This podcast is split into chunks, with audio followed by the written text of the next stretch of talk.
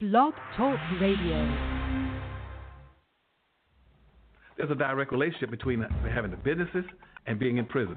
Go find an, see how many Asians you can find in American prisons. They ain't gonna be in there. But fifty-one percent of your prison will be black because you don't blacks don't have any businesses and industries. There's a direct link. Blacks won't practice group economics. Blacks won't practice group politics. If you don't practice, you're setting yourselves up. I told that five-story building, you're setting yourself to get wiped out. Understand the nature of race, which is economic. If you if you build the first floor, it's economic. Build your businesses and your industries. Control buildings and industry, and put that pools in your money, and hold that money, and it's like, and practice group economics with it. Arab and Asian money bounces twelve to thirteen times what it leaves. Jewish money bounces eighteen times. Black folk got to learn how to practice group economics. Black Americans spend every penny they get outside their own community. Then you take the money and the wealth that you get from that first floor and go to the second floor. The second floor is politics. You then take that money on the first floor and you control your politics. Black folk must quit allowing people to tell them to go out and vote. Vote for what? Nobody's going to do anything for black folk in politics. Politics is controlled by money. Major corporations who got the money. That's what controls politics. If you have no money, you have no say-so, you have no benefits coming. So you take your money and you control and you take your money from the first floor, you buy every politician on the second floor. And then the politician you can't buy, you rent or lease them to get what you need.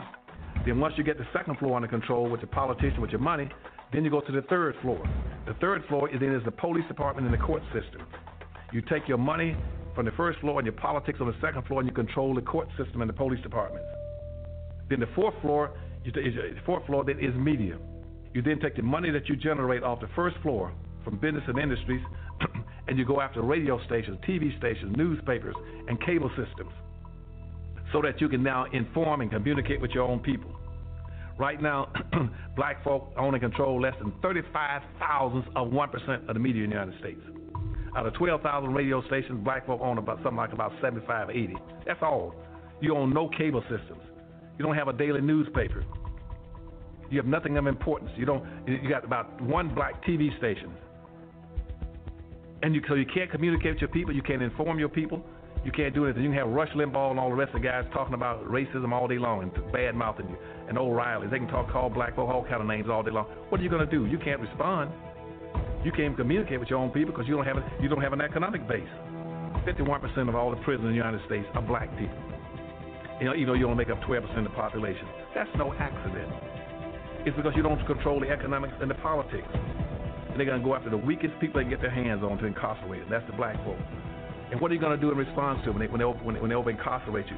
You're going to go out and have a march, a demonstration. We're going to march. March for what? Who cares? March has never changed anything. Okay, time for another installment of It's My House. And today's podcast is titled Four Houses. The Homeless Prevention Plan. Once again, the title of today's podcast is Four Houses, the Homeless Prevention Plan.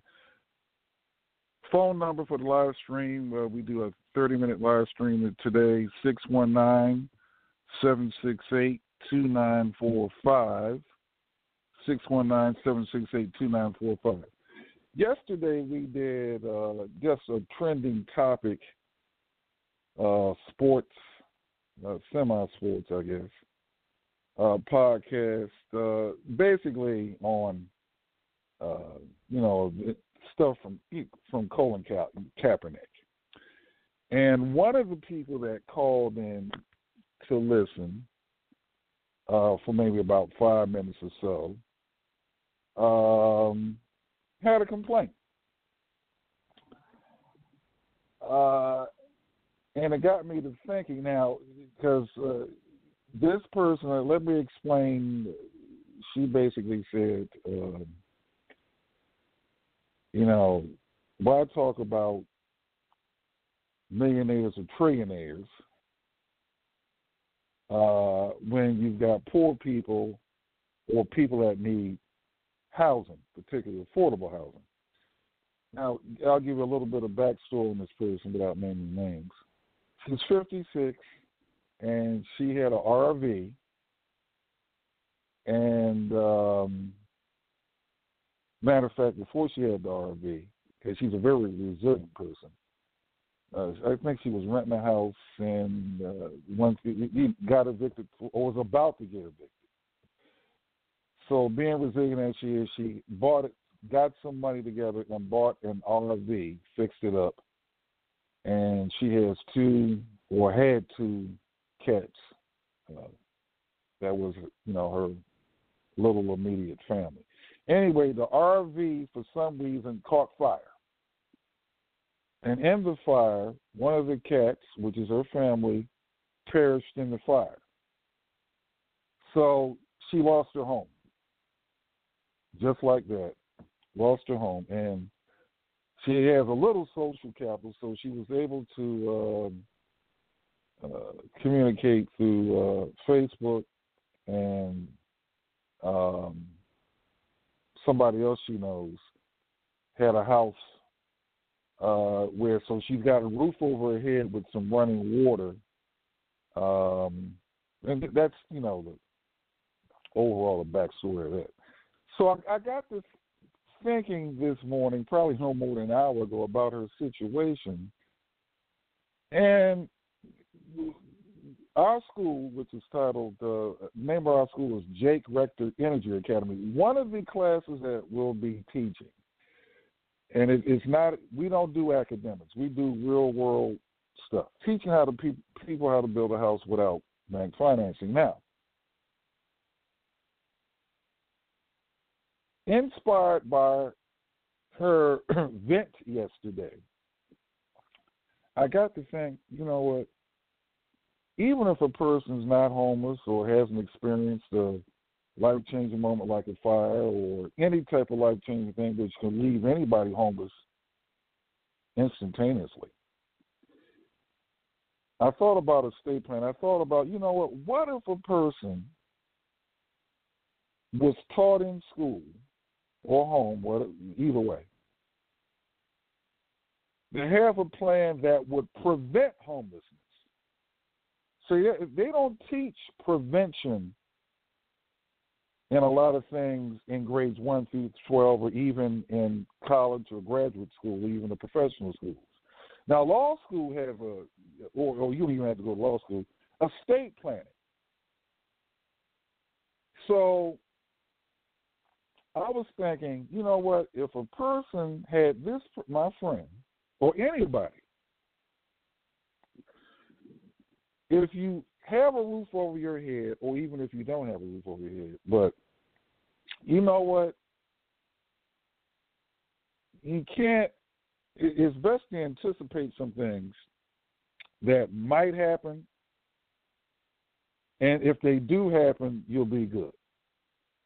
Thus, the title of this podcast, Four Houses. What if she... Because when she went from the house and was about to get evicted, she got her resources together, did some yard sales, got the money together to get an R V and fix it up and make it a home. It was real nice. All right. But while she was in that mode, keep on getting it. Get, get another house. Get another house. Get another house. Four. You get now. Here's the four the four houses strategy, which I suggest everybody, I mean everybody, do, and that's what we're going to do retreats on this. The first house you live in, that's your roof. That's the roof over here. The second house that you have, you might rent it out, or you just might leave it empty. That's your go-to house. That's your backup house in case something happens with your primary residence. Your third and fourth houses, you rent those out. You rent those out. And those pay for the expenses that you might incur with house one and two and put money into your pocket. Because she's broke. She doesn't have a source of income. I mean, she can get one, but it, it's it'll be earned income. And, you know, you know, She doesn't have to change the clothes. They got burned up. She's been wearing, well, as of yesterday, wearing the same clothes for twelve consecutive days. So your third and fourth house are your income generators. That gives you passive income. You don't have to work a nine to five to do that. You know, you got money. Now, money that money that comes off that now. And, and, and here's the thing. You don't go out and borrow money to get these homes. You're going to have to build these. Because what she did with her R V was she, she paid for it cash. She had no debt. So she got that part of the, the four-house strategy right. All right. So just add on those three more houses. This is something everybody, I mean everybody can do and should do. And on top of that, okay, you might be able to help other people with these this four-house strategy. Now, the first house that you you you build, you can either, you, you know, let's say that's your primary residence. Uh, it can be any size you want. The other three houses in the four-house strategy, I suggest be tiny houses. There's a big demand for affordable housing, particularly tiny houses, which realistically, even if you have a mansion, or had the money of a Donald Trump or Queen Elizabeth. Queen Elizabeth's her income is like eighteen billion dollars a year. We only live in basically two rooms. You might have a house fully furnished. It might be ten or twelve rooms fully furnished, but you don't live in those rooms. And you got to dust, and you got to maintenance, and all this other stuff. So, but anyway, so out of the four-house strategy, you live in one house, whatever size, what you want. But the other three, I suggest, strongly suggest, that these be three tiny to small houses. I, I suggest no. The largest house might be, and this, this is even a tiny house, five hundred square feet. That's it. So you have two of the houses, actually, like I say, three of those, two of the houses should be rented out at all times. All right? The four-house solution. That will prevent homelessness. Like I say, if something happens with your primary residence, then you got a fallback house, and you got two other houses producing passive income, so you're not going to miss a beat when it comes to income. And we'll be teaching, helping people and teaching people how to do this. Um, matter of fact, we already got a head start on it because we bought like over seventy-one acres of land this year. So essentially, that's that's what we'll be doing. So we're not going. We'll, we'll have one class that'll be teaching people how to build, I mean, a house without bank financing, and then for the other people, because you know. Do some estate planning prevention. What if something happens to that first house? Just like my friend. She paid cash for that R V. It had a fire. Now she has, she's in a house due to some social capital, but it's not her house. And she's not happy there for various reasons. But if she had three more houses, particularly one that just stayed empty. You go live, spend a little time over there, maybe a weekend or two, you know, um, extended weekend house that you don't rent out, and then you have those other two backup houses, which which I suggest be tiny and or small houses. Then you got your income, and you, you know you're not you won't be homeless or nothing like that. All right, so um, we'll be uh, rolling out this along with our uh, house building class as well. If you have any questions on that or comment, um, just press one if uh, you're in our live stream studio, seven six eight, two nine four five. That's six one nine, seven six eight, two nine four five. But anyway, that's what I was inspired by, uh, like I said, a friend of mine who listened to about five minutes of this podcast yesterday when we were talking about Colin Kaepernick, who is rich. But, um, and you know what? Even if you are rich, still, typically a lot of wealthy people have a second home. I'm talking about everybody, every last single breathing person. You need a minimum of four homes or four properties.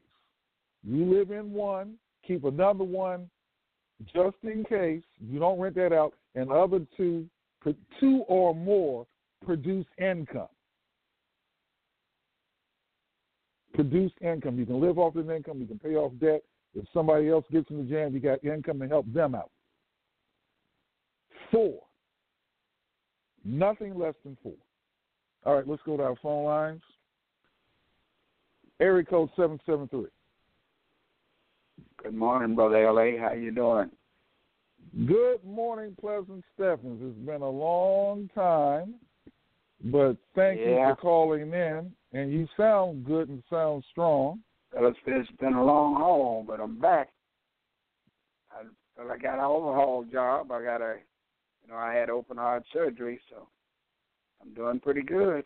Doctor said yesterday. Now, you, yeah, had what, uh, you had a heart attack within the last year, right? I had two heart attacks. Two heart attacks, and then you had open heart surgery with uh, within the last month, I believe. So yeah. yeah. And how? What's your age now, Pleasant? Huh? What's your age now? I'm seventy. I'm seventy-eight years old. Okay, well, you're you're, you're stronger than the ever uh, ever ready buddy. So good. Thanks for calling in. Now tell me, what, what do you think about the four house um, strategy? I think it's a good idea uh, because if you if you were looking, you were talking about rich people a few moments ago. They they have a estate planning, but their estate planning starts early with their family. Their right. estate planning, they don't start from scratch. They start up the ladder, not down on the ladder. And you know, I'm glad we said that because not only my friend, but several people, probably all have met people that they're always starting over. With the four-house strategy, you don't have to start over. No. No, see, you know, the reason, one of the reasons why we created this organization, can you imagine every child that's born into a family that has never started a plan for them? Every dollar that they make, from the very, they would bank ten cents out of a dollar for the rest of their lives, whether they needed it or not. That would prevent any of their children ever having to start over. Now, right. how do you do that? You do that with a vested interest. So ten percent out of a dollar or twenty percent of whatever you can afford to put into your own financial institution. And I've said, I've said so many times that without a vested interest, you have no voice in this political system. None. Because you don't have any wealth, you don't have any housing, you don't have any land, you don't have anything to start with in the first place. We talk about education. Education is one of the best things that a person can have. But without having money with an education, you're not going to be worth a dime in the first place. Because your education teaches you how to spend every dime you make. This system is set up to revolve money around people that have a vested interest in the capitalistic system. The capitalistic system will keep you broke unless you know how to plan with your percentage that you can afford to have those homes that you're talking about and have the land to raise the food that you're talking about. In America, we, we don't have, to my knowledge, we don't have a ground field of groceries that we can harvest to take to market to feed ourselves if other people decide to stop supplying the grocery stores with the food. But we can build churches and we can build everything else, but we don't have the knowledge enough to do what a squirrel does. My my wife and I were sitting looking at some squirrels the other day when I was in the hospital, how they was preparing for this winter here in Chicago, how they was getting their food together so that they could survive the winter. Homeless people that, that we are talking about have the knowledge to actually prepare to plan for four months ahead, because winter in Chicago lasted somewhere around four months. It's uh, it's December, November, October, October, December, November, and and that way they can uh, they can uh, do what you're talking about. That's the houses that you're talking about that they are building for the next for the for the next fall. Let's talk about a little bit about the hurricanes that just happened. The first time in my life that I've ever seen three hurricanes in the same ocean at the same time. Those disasters causes us to lose our homes, our food. Everything that we've been living on and banking on is gone. What about those people now that have not saved up not one dime of the money that they made and spend everything in a capitalistic system? They have no vested interest in the financial institution. They have no vested interest in food, jobs, whatever it takes to evolve and make them self-sufficient. Pleasant, hold, and, Pleasant, hold that thought, because we're, we're limited on time and we got to get a homeless advocate in here. Hold, hold on, Pleasant. Uh, let's go to right. Area code three fourteen, your mic is open. Hey, V, it's Tina Crawford. How you doing, Tina? I'm good. Um, I'm Tina Crawford, a homeless advocate and activist. I want you to, I'm going to make this really fast and short. First, to the, the, the guy, Pleasant, who's speaking, the homeless really do, most of them, plan for the, for the upcoming winter. I mean, they have to, otherwise they will die. So... and our winter is pretty bad here, too, in Saint Louis. But we are a group on Facebook called Helping Our O U R Homeless. There's other groups that have that name, but we're the one with the largest members, forty-one hundred. Go on that page and look at a petition that is for Fresno's twenty-two hundred never-been-sheltered homeless. You, you'll see a picture of a waste management guys uh, with the garbage truck thrown in, uh, grocery cart, grocery carts filled with uh, the homeless the twenty-two hundred homeless people that have never been sheltered ever in Fresno. Fresno is the fifth largest city. They only have two homeless shelters that house eleven hundred homeless. And we don't believe that shelters are the answer to eradicating homelessness. It's outreach programs, job training, drug rehab, all that stuff, where continuum of care is supposed to come in and help. Where, where are they? Where are they? They're funded by H U D. They get millions of dollars, and where the hell are they out there? They went through the city and passed an ordinance in the council member meeting, seven of them, to make a basically unhealthy and hazardous camping act, which, which mean, act, which means a, a camping ban. No tents can be pitched in an urban area. Well, it's spilling out everywhere from the woods, all over. All you see is homeless people everywhere, in breezeways, all over the sidewalks, rolled up in tarps, makeshift tents, tents, cooking equipment. I mean, you can't even walk. So I understand why Mayor, the newly elected Mayor Lee Brand, doesn't like his city looking sloppy. But you don't go and pass a damn ordinance that says every your tents and your makeshift or in your makeshift tents are going to be disposed of without making provisions for twenty-two hundred homeless.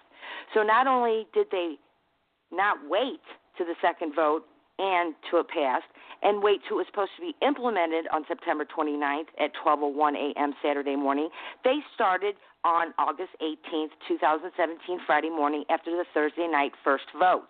They went in, and they didn't just take tents and, and makeshift uh, tents and tarps. They took bulldozers and earth movers and went through the city and just plowed through everything. You'll see live shots on my page. Uh, I'm on the radio. Uh, on my page, and those are actual live shots taken from the city streets of Fresno. twenty-two hundred never-been-sheltered homeless, Mayor Lee Brand's own daughter, two and a half years homeless, on the streets shooting dope. She made this a public interview on YouTube. I'm not going to say her name. She's changed her life around. She's clean and sober like me. I have almost two decades. She, by the grace of God, she is a homeless advocate. I need you to jump on Helping Our Homeless, see that petition, click on that picture. It'll bring you right to the petition. It takes you less than six seconds, and my computer's slow. That includes clicking on the petition, putting your name in, and if you want to leave a little message of why you feel that this is inhumane. What Mayor Lee Brand is doing is disgusting. So basically, they also have in this ordinance, not only you can't pitch tents, and then they swept the entire city of every meager possession that the homeless had, medications, uniforms, work uniforms, some of them work, clothes, uh, water, food, any kind of anything they had that was with them. It was not just a tent uh, camping ban. That's bullshit. They took everything, and it looked like a war zone with these huge earth movers and the homeless standing aside, beca- crying, hugging each other. That's because in the middle of the ordinance, President Steve Brandow of the city council members in the second district decided to put in the middle of the ordinance a misbehaving clause. Well, what does that mean? That's very general. Well, what it means is it's open ended. It's open ended. It means if the homeless, those twenty-two hundred homeless who've never been ma- sheltered, who Mayor Lee Brand said, "F you, we don't care." We, he is quoted as saying, "As long as I'm in office, we will never give in to our homeless." That's really nice, considering his own daughter was on the streets a drug addict. I mean, come on. Where's this man's compassion? How would you like it if someone came in your house because you were a month or two late on your mortgage and the city came in and just tossed you out with no purse, no wallet, no nothing, only the clothes on your back, and you were not allowed back in? What would you do? Do you think that's fair? No, this is a, these are constitutional violations of the uh, – uh, these are fourth, eighth, and fourteenth Amendment uh, violations of the uh, U S Constitution, the supreme law of land. Do you think they care? No. So – they are watching their entire city being swept of everything they own. And now they just put now, out a little Tina, article. Tina, we're, we're, Tina, we're out of time, so if people want to uh, sign your petition, where should they go? Go online to Helping again? Our Homeless. That's forty-one hundred members. You'll see the picture of me holding a sign that says "We Stand with Team Fresno" next to my car that was crash totaled Saturday after serving the homeless. But you'll see that. Get on there. You'll see the petition. Click on the picture of the garbage truck and the, and the employees throwing the stroller, the shopping carts in, and sign it. We're only one hundred five signatures away from twenty-one hundred, and that is the exact number of people on the street. And then we are we've made a uh, appointment with Mayor Lee Brand, and we're hand delivering and ho- handing over the petition to him personally in Fresno, California. So I just need okay. you guys' help. That's all I'm asking. All right, thanks a okay? lot, Tina, and. Thank you, Pleasant, for calling in. Pleasant, I'll give you a call soon. Uh, on that note, we're going to pick back up on the four houses strategy tomorrow.